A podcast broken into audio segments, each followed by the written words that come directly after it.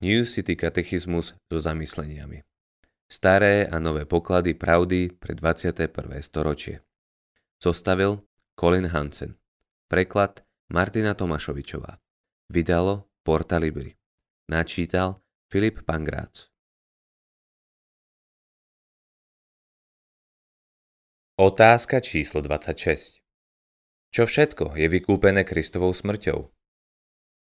Odpoveď Kristová smrť je začiatkom vykúpenia a obnovy každej stránky padlého stvorenia. A Kristus s mocou velí nad všetkým pre svoju slávu a pre dobro stvorenia. Kolosanom 1, 19 až 20 Veď Boh chcel, aby v ňom prebývala všetká plnosť a aby skrze Neho a v ňom zmieril všetko, čo je na zemi i v nebesiach, keď nastolil pokoj, preliatím jeho krvi na kríži.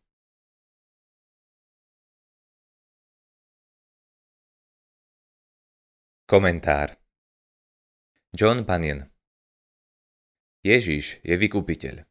To je jeho meno. Práve kvôli tomu prišiel na svet, aby vykúpil svoj ľud z každej neprávosti. Týtovi 2.14. Z tohto zlého sveta, z našich prázdnych rečí. Vylial svoju vzácnu krv, aby nás vykúpil. Boli sme dráho kúpení.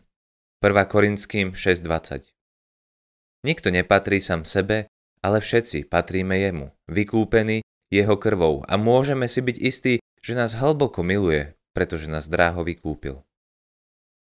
Ak by nás nebol hlboko miloval, nikdy by za nás nevydal seba samého. Galackým 2.20 To je najväčšie svedectvo o jeho láske, že nás miloval a že nás svojou krvou oslobodil od hriechov.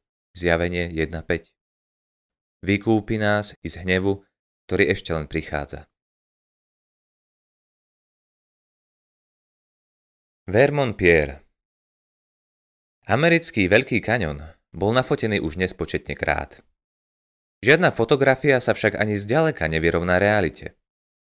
Veľký kaňon je jednoducho niečo, čo treba zažiť osobne. Svedčia o tom žasnúce tváre ľudí, ktorí pomaly podídu k zábradliu a prvýkrát sa im naskytne pohľad na celý kaňon. Nevedia si pomôcť. Sú ohromení jeho veľkosťou a jedinečnou krásou. Je to skutočne pohľad, ktorý vyvoláva úžas. Napriek tomu ani na samom okraji Veľkého kaňonu neokúsite toto miesto naplno. Až keď doň zídete, postupne si uvedomíte, že je väčší, hĺbší a skutočne i veľkolepejší, než sa na prvý pohľad zdalo. Výhľad na Veľký kaňon zo zábradľa je len slabý odvar oveľa väčšieho výhľadu, ktorý sa vám naskytne, keď do kaňonu vstúpite. Podobne je to s evaníliom. Keď do neho prvýkrát vstúpite, naskytne sa nám ten najkrajší a najúžasnejší výhľad. Spása hriešnikov, či skôr to, ako Boh milostivo konal skrze Ježiša Krista, aby pre seba zachránil hriešný ľud. Títo ľudia sú vykúpení z hriechov, sú nové stvorenie a sú navždy prijatí do Božej rodiny. Je to úžasná, krásna a neuveriteľná pravda. Zároveň je to však len začiatok Božieho diela záchrany, vykúpenia a obnovy. Čím hĺbšie vnikáme do Evanielia, tým plnší a slávnejší obraz sa nám naskyta. Vidíme, že Božia záchrana hriešnikov je v skutočnosti hĺbšou, širšou a všeobecnejšou záchranou celého stvorenia.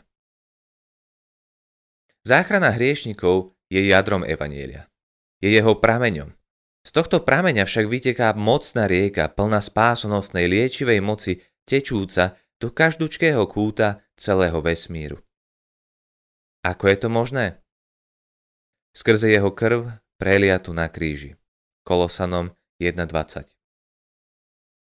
Stvorenie sa pádom človeka ocitlo v zotročení za mrežami pekelných brán. Potom sa však Boh pohol smerom k nám a tieto brány zbúral krížom Ježiša Krista. Na základe Božieho milostivého úsilia je zachránený aj ľud, aj celé stvorenie. Teraz patria do synovho kráľovstva, miesta úplného vykúpenia a úplnej obnovy. Toto všetko pre nás znamená dve veci. Poprvé, môžeme mať nádej do budúcnosti – Všade okolo seba vidíme dôkazy pádu, či už ide o nespravodlivé sociálne systémy, morálny úpadok kultúry, hrozivé utrpenie alebo smrť. Vo svojom plnom znení nás Evangelium utešuje, aby sme nezúfali, ale aby sme mali istú nádej, že jedného dňa to všetko pominie a uzdravením národov nastane pokoj a harmónia. Zjavenie 22.2 S touto nádejou sa však spája i varovanie. V padlom svete je ešte stále mnoho takých, ktorí sa sprotivili Bohu a vytrvalo odmietajú vládu Boha i toho, ktorému zveril mandát panovať. Ježiša.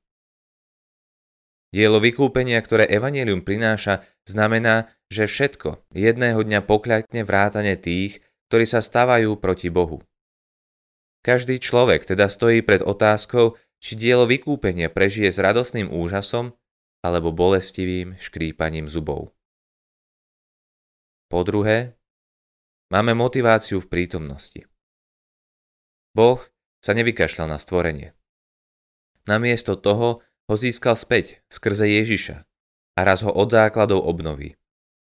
Jeho nové stvorenie sa bude vyznačovať harmóniou a pokojom súvisiacim s Bohom a ľudstvom. Cirkev je v dnešnej dobe predčasným ostrovom nového stvorenia i hlavným prostriedkom jeho privodenia. To znamená, že cirkev sa nemá len pasívne prizerať na svet a nie je ani ohrozeným pasažierom sveta, ktorý potrebuje vydržať až dokým nebude vyslobodený z potápajúceho sa stvorenstva. Nie. Církev je Bohom poverené spoločenstvo ľudí a na ich vernej snahe záleží i dnes, keďže hlásajú a zosobňujú vykupujúcu a obnovujúcu moc Evanília. Modlitba Vykupiteľ stvorenia Svet nezostane taký, aký je teraz, padlý a prahnúci po plnosti Tvojho kráľovstva. Ďakujem, že jedného dňa obnovíš úplne všetko. Radujeme sa, že tvoje vykúpenie sa dotýka i sveta, ktorý si stvoril. Amen. Tento katechizmus bol načítaný so súhlasom vydavateľstva Porta Libri.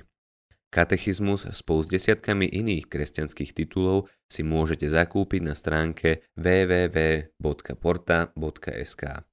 Ďakujeme za vypočutie tohto diela.